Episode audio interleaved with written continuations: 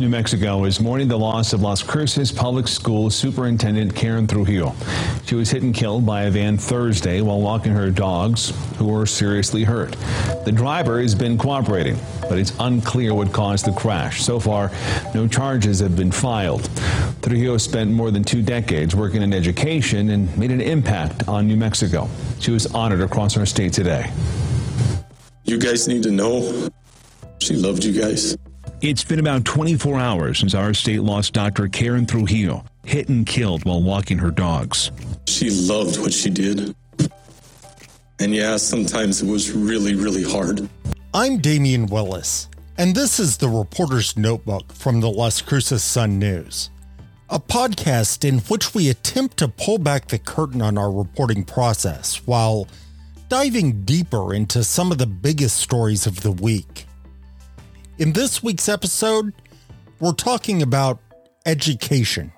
We'll talk to Miranda Cyr, who has covered education for the Sun News for the past couple years. Miranda is a Report for America fellow. Report for America is a national service program that places journalists into local newsrooms to report on undercovered issues in communities, an initiative of the nonprofit media organization, the Ground Truth Project. It's structured to bring the skills and idealism of an emerging group of journalists to the creative spirit of local news organizations. Last week was Miranda's final week with us. She'll be leaving Las Cruces to join the staff of the Register Guard in Eugene, Oregon, where she'll also cover education. We wanted to talk to her about some of the biggest stories she's covered during her time here, some of the through lines in her reporting, and what we should be looking for as we move forward. First, Miranda, thanks for taking some time to talk to us today. Thanks for having me, Damien. For uh, what is sadly, cue the, the violin music the, the last time. I know. Well, hopefully not the last time we talk, but. oh, I yeah, certainly not. certainly not. One of the things we should point out is that you are still staying with the USA Today network, so you'll be easily reachable to all of us. Yes, definitely. I'll still be very plugged into things happening in Cruces, I think. Miranda, you started with the Sun News in 2020, right after COVID came to town, right? Yeah, it was the summer of 2020. And of course, during that time, schools and universities across the nation, including the ones that you were now tasked with covering, were basically building the plane while they were flying it. yeah, pretty much. What was um, what was that like? Yeah, so, um, you know, when I first came out here, I had never really done much education reporting at all. I was fresh out of university, you know, fresh into reporting on education. And um, I had a lot to learn. And I think because things were changing so rapidly with schools and online in-person learning, hybrid, all the terminology and everything. Um, I think the learning curve was steeper than it would have normally been under normal circumstances. I think I think in some ways it may have also lowered the learning curve because you're yeah. learning right along with everybody else. Yeah, I think that's a really good point. You know, um, no one really expected me to know what was going on because most of the people I was talking to barely knew what was going on. right, right. They were just figuring it out. Yeah. Talk to us about, at some length, about what your experience has been like while living here in Las Cruces. Yeah, so um, you know, I'm originally from Phoenix. It's still the Southwest. It's there's a lot of similarities that I've seen um, from back home in Phoenix to here in Cruces. So I think I was able to settle in and um, adapt pretty easily, which was nice. I love living in Las Cruces. I think um, the area is beautiful. The people here are always super super nice. It has been like a really great community to be a part of.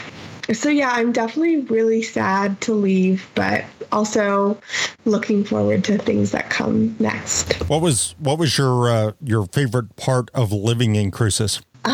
I think honestly, probably the Organ Mountains, which I think is kind of a basic thing to say because they're so beautiful. But you know, the Organs, and then just also all the hiking around. Um, there's a lot of like really pretty mountains, and you know, growing up in Phoenix, there's always mountains all around you. So I really liked having that here too.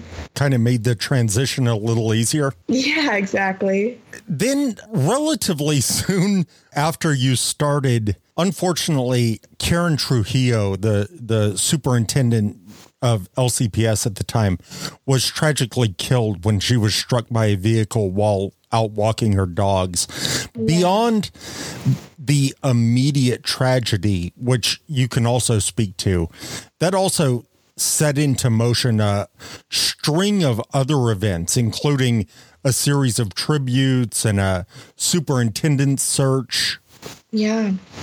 Yeah, it definitely it was a crazy, crazy period of um, you know, for the school district and just reporting on education in general you know, Dr. Trujillo passed, I think it was like eight months after I started. So, you know, I'd gotten to know her pretty well by then. Obviously, it was very tragic to hear, you know, what had happened and, um, and, and incredibly unexpected. Yes. I mean, it, it shook, it shook the newsroom and it shook the community. It definitely did. Yeah, I remember when, you know, our editor Lucas called me. It was kind of like after the workday had really ended. And when I got that call, I was just so shocked. I couldn't believe it. And I think that's probably how most of the community felt about it as well. But yeah, you know, the team at the Sun News really worked together for a lot of that initial reporting, you know, like that's like on the breaking side and like investigative and all that kind of thing. But, you know, as it went on, it kind of became pretty much exclusively me reporting on everything to do with Dr. Trujillo and the aftermath. Right. Um, so, you know, a lot of that came with you know what's going to happen now with school district without a leader at a time where we're trying to transition from online to in person that was when we were totally online still and the hybrid learning was supposed to start like in a less than a month. It was really crazy timing. Yeah i i remember that night that the uh the crash happened the night that that she died i was i was in the shower and got out to like six missed calls from from Lucas Peerman, oh our, our news director. Yeah. And I was I could not believe the news. It was it was so devastating and I had known Karen for since she was at um, Educators Rising. Yeah. You know, with with NMSU, I had known her uh, long before she later became uh, Secretary of Education for for the state of New Mexico, and I just couldn't believe what I was hearing. She loved what she did. And yeah, sometimes it was really, really hard. Trujillo was the superintendent for Las Cruces Public Schools and New Mexico's former Secretary of Education. All the prayers, like thank you, and and my kids are going to need them because this is not going to be easy. Her husband Ben spoke today, thanking everyone for their outpouring of support. At the Roundhouse, the House of Representatives held a moment of silence today to honor Trujillo. She was such an instrumental person in our community, and um, she just brought so much to our students. She does leave a legacy, and she also leaves uh, the, the, the path for us that we need to follow as far as being uh, servants, not only to our communities, but to our children as well. Lawmakers remembered Trujillo calling this an unimaginable tragedy. Yeah, it was really awful and so sad. And, you know, I've worked really closely with her family since then as well. I think it's been a really long journey for everyone involved. Speaking of that, you sat down with with the Trujillo family to talk a little bit about Karen when she was selected by the USA Today network as New Mexico's uh, women the Women of the Year series. Yeah, that was a really awesome opportunity as well. The editor for um, the Carlsbad Current Argus, Jessica Onsurez, she was the one who I think really thought of Karen first to represent New Mexico for the Women of the Year for USA Today. And I believe that Dr. Trujillo was the only posthumous nominee for that series, you know, which was really awesome, but also it made the story a little bit more difficult to do because the questions that they had provided us, obviously, I wasn't asking those to um, Dr. Trujillo herself. So right. I had to by a lot of it and kind of work with her family. Some of them were hard for them to answer just because maybe they don't think about those kinds of things a lot. But, you know, it was a really emotional interview, but I think it was really valuable and I think it really showed Karen's true character. And in the time since, um, even through her family, through subsequent interviews beyond that reporting, you've, it, it seems to me, as somebody who reads and follows and edits your reporting, it seems to me that you've come to kind of know her even better after her death than you did when she was superintendent. Yeah, I mean, a hundred percent. You know, when I was, whenever I would talk with her, um, you know, as superintendent, it was always about, you know, the school district. It wasn't really necessarily ever about her. So, you know, I've learned a lot about who she is and her hobbies and things, even outside of her work life. So, yeah, I mean, I've definitely learned much more about her than I probably would have ever, you know, if she hadn't passed. Her so. her poetry and her her painting and things like that. Yeah, exactly. And you know, her dogs and her family and her daughters and her son and all that. Now, we kind of mentioned earlier that her death kind of set into motion a series of events, including uh, tributes that happened, the renaming of the the district's administration building, of course, the funeral services, the memorial services that followed, and then the the hunt during kind of a precarious time for the district for a, a new leader, a new superintendent. Yeah, definitely. You know, that was a whole other can of worms as well. But, you know, obviously, Superintendent Ralph Ramos was made the interim, um, and eventually he was selected to be the, the permanent superintendent um, a few months later. And, you know, there obviously was some contention around the superintendent search as well. Um, it was a really, really tight timeline.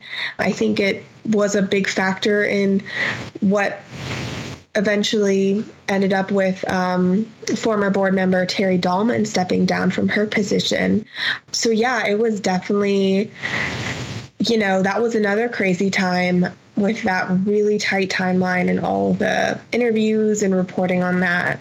Otherwise, uh, it seems like the board was was relatively I even even from before uh, Superintendent Ramos was announced as the interim, it seemed like there was some cohesion around him among board members. Yeah, definitely. You know, if I remember right, I think all four board members voted in favor of keeping um, Superintendent Ramos in his current position rather than selecting someone else and kind of like onboarding them. I remember the other candidate, the other finalist was from um, El Paso, I believe. And, um, you know, obviously that's going to be a big transition for someone to come from El Paso to, you know, Las Cruces and learn everything about the district. And, you know, um, Superintendent Ramos has been with the district for 30 years. So, yes, yeah, he, he knows the inner workings. He knows the right. the people. He knows how HR works. You know, like all the things you kind of need to know as a a superintendent. Right. So, I mean, it seemed like um, for the majority of the board, the consensus was that um, Mr. Ramos was the best pick. So, what are some of the through lines in education reporting that you've noticed since you got here?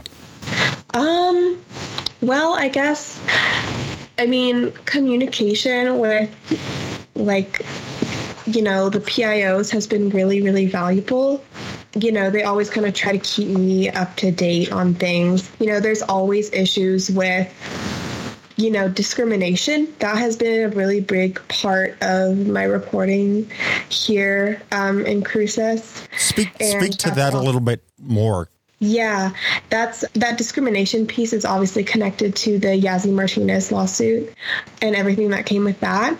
So, um, you know, a lot of my reporting on policies and things like that have been connected to Yazzie Martinez because even though it was passed a few years ago um, in 2018, the school districts themselves are just kind of now getting to implementing those policies that are going to meet the expectations of non discrimination, providing equal opportunities for at risk students, which is like, you know, English language learners, uh, Latino students, um, Indigenous students, and disabled students. What about economically disadvantaged students. Yes, uh, economically disadvantaged as well. And so yeah, and in in Doña Ana County, that's a that's also well about three three out of those four are major issues. Yeah, definitely. You know, if not all four.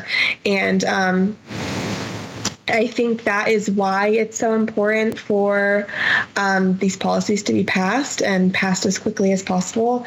So, you know, obviously, we all have heard about Policy JBC, which was the equity and equality um, or equity. I can't remember the exact name, but the the equity policy of the district. Right. Um, you know, all these equity policies have been highly, highly debated. Um, they've been really hot button topics um, the entire time I've been here. Um, That's probably not something you expected when you walked into this. You know that I don't think so. two, two years of, or or at least the past year and a half of covering in depth critical race theory and what that means and whether this is or isn't that. Do you want to speak to that? Yeah, definitely. You know, I think probably in the past two years, there's barely been a week where I haven't heard the phrase critical race theory um, at some point in the day. Um, so, you know, critical race theory has been something that is constantly constantly talked about by you know the community um, community members who are concerned about their children or children in the community but you know and i've asked so many times from you know people at the district people at the state level you know is critical race theory being implemented? Um, and you know the answer has been pretty much always the same. Seems to be the same for me as it seems to be for um, the public who are asking these questions as well. But yeah i think i've definitely learned a lot more and that, about that answer is oh the answer is that there is no critical race theory being taught to any students from k to 12 it's a college level um, theory that people study to kind of look into how society functions. But yeah, I never took a college course on critical race theory, um, but I feel like I've gotten a couple crash courses in my time here. I uh, there was a time in my life about a decade ago when the Tucson Unified School District mm-hmm. um, shut down the Chicano Studies program or the Mexican American Studies program. It was called at the time. Uh-huh. Um, and they were unabashedly teaching critical race theory. They were teaching yeah. Paulo Freire. Uh, like they were they were teaching the pedagogy of the oppressed. It was yeah. it was uh, very openly critical race theory, and that kind of got uh, some lawmakers a little upset. And yeah. so uh, we ended up. I don't know if I should even admit this, but I was uh, doing a different job in a different life, and uh, I was working in radio, and we ended up smuggling a whole bunch of books that the district banned from their schools into that were donated by the authors who who were on the banned book book list. Oh my gosh. And we uh, smuggled them in and in a, a community center down in South Tucson, we set up what we called an underground library. Wow. Yeah. Um, that was that was in my more uh, revolutionary days, but at at any rate, this is certainly you know here we are ten years later. The students actually one student in that case, her name was Maya Arce. Uh, mm-hmm. She was she was a teacher's daughter, and she filed the suit because she had standing. And I believe that I think the Arizona Superior Court may have ruled against her, but then it was overturned in the, the Ninth Circuit Court of Appeals. So they ended up winning that case against TUSD. Wow, that's crazy. I yeah. wonder how old I was when all that was going on. Well, it would have been 10 years, probably 10, 10 years ago. Okay, so I probably would have been in high school. Yeah, yeah. You would have been in high school in Phoenix, and this was happening to high schoolers in in Tucson. Interesting. So, beyond critical race theory, what are the other um, things that, like the other themes that you've seen develop? I think another big one has been the discussion about community schools and the funding for them. You know, in my time here, I think community schools, there's been, I think, maybe three added to the district in my time here. And, um, and when you got here, I think there was one. I think it was just Lynn. One or two. But yeah, there's been kind of a boom in community schools, you know, in New Mexico and kind of across the US. So that's been really interesting to follow that interest in community schools and, you know, outreach to the community rather than just serving the child because the idea is that how are you going to you know provide everything that a child needs inside the school if you know at home they're not getting the resources that they need to um, succeed. So um, that's been a really interesting thing to learn about and see um, how that has been developing. But yeah i think it's really interesting especially in new mexico specifically because i've heard from quite a few people involved with community schools that they take a lot of inspiration from like different tribal communities and tribal nations and how they work with their own communities. So I think that's really cool. And there's a, there's a lot of involvement by forming partnerships with community organizations to make that happen. Yeah, definitely. Um, you know, a lot of the schools work with FYI Plus um, and their different programs that they have. Miranda, you're a Report for America fellow kind of explain to our listeners what that means? Yeah, so what I always tell everyone is that Report for America is kind of like the Peace Corps or Teach for America, but for journalism. And basically, that means that they take reporters from, you know, some of them are fresh out of college like I was. Some of them are more veteran reporters with five to 10 years of experience.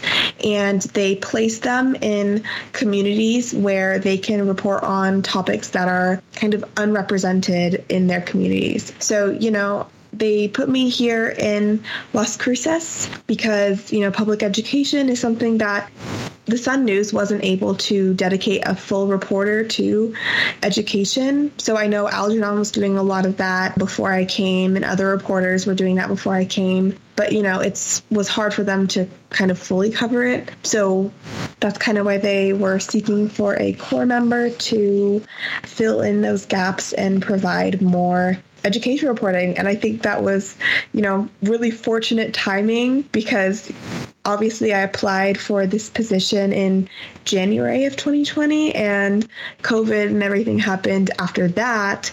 So um, the education reporting beat has definitely become more interesting. There's obviously a lot more changing with COVID. So, um, I think that was good timing on their part. What drew you to it, and whose idea was it for uh, for you to cover education? the The thing that is interesting to me is that um, by by coming to Las Cruces, you were able to report on many statewide issues that were picked up by newspapers around the state. Yeah, so um well I guess I'll first tell you like how I found out about Report for America. So, you know, obviously I was finishing up my degree in journalism at Arizona State University in my last semester in 2020 and um my news director for Cronkite News. She recommended that I look into Report for America because actually the um, the Arizona Republic was looking for a corps member, and they were looking for someone who was bilingual, and she knew that you know, I did a lot of reporting in Spanish. So um, she recommended that I look into it. Um, and I started looking into it more beyond just the Arizona Republic. And um, I found out about, you know, the entire like broad range of different newsrooms that are looking for different reporters. Um, and that goes, you know, from, you know, Alaska. I think there's even reporters in Puerto Rico as well. There's a couple corps members there. So, um, you know, we're spread out across the country. You know, I applied and obviously Report for America was interested in me and um, I talked with one of the representatives and she recommended a few different options that she thought might fit me well. And Las Cruces was among them. And I was definitely nervous to try something with education because I'd never really done it before, like I mentioned. But, you know, I met with Lucas and it seemed like a really awesome opportunity because not only are you going to be reporting just in your small community, but you know, I've reported a lot on the county and then also some state reporting as well. So it's been a much like bigger opportunity to kind of expand than I even thought when I first applied. And as a uh, Report for America fellow, a, a corps member, what does that commitment involve on your end? Yeah, so um, you know, we have like different training seminars. Um, I have a regional manager that I meet with um, and talk to, you know, a few times a year. And um, they also ask that we work with the community for a community service project. So I've done a couple of different things um, in my time here. I worked with a couple classes at um, Las Cruces High with some media students and their broadcast students. Um, and then the, the recently, Bulldog broadcast? Yeah, I worked with them a little bit and um, taught them some tips on like interviewing and questioning and that kind of thing. Yeah, I've I've done that. That's fun. Yeah, and they're yeah. they're always a good good group of kids. Yeah, and I also met with their media class as well, which um, was separate from Bulldog broadcast. But um, yeah, so basically the idea behind the service project is to get young people excited about journalism and get them like you know let them know that it's an option for them and tell them kind of what it's all about. So every um, every corps member is encouraged to do that. I think it was pretty hard for a lot of people to do that when um, especially earlier on in the pandemic. So they were more lenient with it. But yeah it's been awesome to work with some students and kind of tell them about journalism what is the Report for America Fellowship meant for you, particularly at a time when you were just starting out your career as a reporter? Yeah, I mean, um, obviously, I felt that I was super, super lucky to be able to come out of college with a job like before I even graduated. I mean, that's huge on its own, but to be able to have that during the pandemic when I know so many of my peers were struggling to find positions just because there were so many furloughs and hiring freezes around, even for journalism when it was at the time when people were consuming more news than they might normally be. So, yeah, I mean, it meant a lot to have this as my first position, like as a full time career. And, um, it's been really awesome to connect with some of the other corps members from across the country. Um, some of my um, peers from Arizona State are in Report for America as well. And um, I've met some new people, and um, it's been really, really cool to you know, having those training segments and have all those connections, which, um, you know, have been afforded to me through Report for America and then also USA Today, too. As you prepare to pack your bags and head to Oregon, what advice would you have for another reporter who might be stepping in to cover education in New Mexico? What stories should we be watching for moving forward? Hmm. I mean, there's so many. There's obviously a lot of stories that I wish I had been able to get to, but, um, you know, time permitting. You know, I think there's a lot still to do with students who are living in poverty here in Cruces. You know, I think there's a lot of students in Hatch and Gadsden as well who are living in poverty and are able to get some resources from the school district. I know all the districts here have really great programs that offer different resources and clothes, hygiene projects, things like that. So I think that would be a really awesome story. And then um, obviously, you know, paying attention to school board and kind of following different policies that are getting passed and things like that. It can get hard to follow all of them at once because sometimes there's a lot of policies going around at once. But um, once you get the hang of it, um, it gets easier and statewide, as we kind of, you referred earlier to the state's effort to bring mm-hmm. districts into compliance with the Yazzie Martinez lawsuit. What would you be looking for on that front?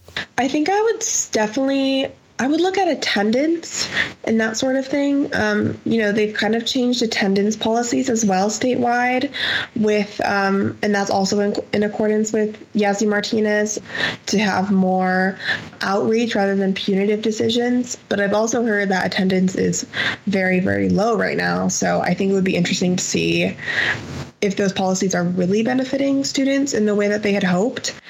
Um, and that's something we're going to see over time. And um, I guess also, you know, with everything that was happening with the social study standards changing, you know, that was passed a few months ago and it's been finalized right now. The implementation of the social study standards for K 12 are, it's starting in the fall, I believe. Or I think it's going to be fully established not this fall, but next fall. So um, I think that's going to be interesting to see how, you know, culturally responsive, culturally and linguistically responsive um, learning is going to be implemented into the classroom in social studies and also beyond that. So I think that's going to be interesting to see how that rolls out as well. When you talk about attendance and kind of uh, an outreach approach versus mm-hmm. uh, uh, punitive approach. How do how do truancy officers and and that sort of thing fit into that equation? Yeah, so um, it kind of differs from district to district.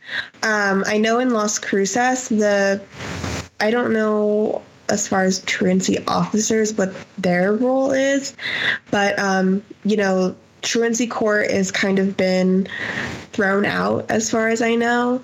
Um, and they're looking to set up plans with parents. They're setting up more meetings with parents, like in the school setting, rather than just, you know, sending them papers like you have to do this or, you know, we're calling. Or we're going to find your parents. Yes, exactly. So it's, it's more it's how can we why are you not coming to school and how can we fix it?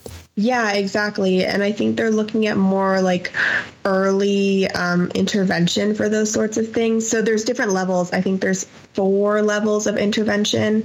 Um, and each level they kind of up the ante of, you know, we're meeting with parents and then we're meeting with parents and then setting a plan and so forth.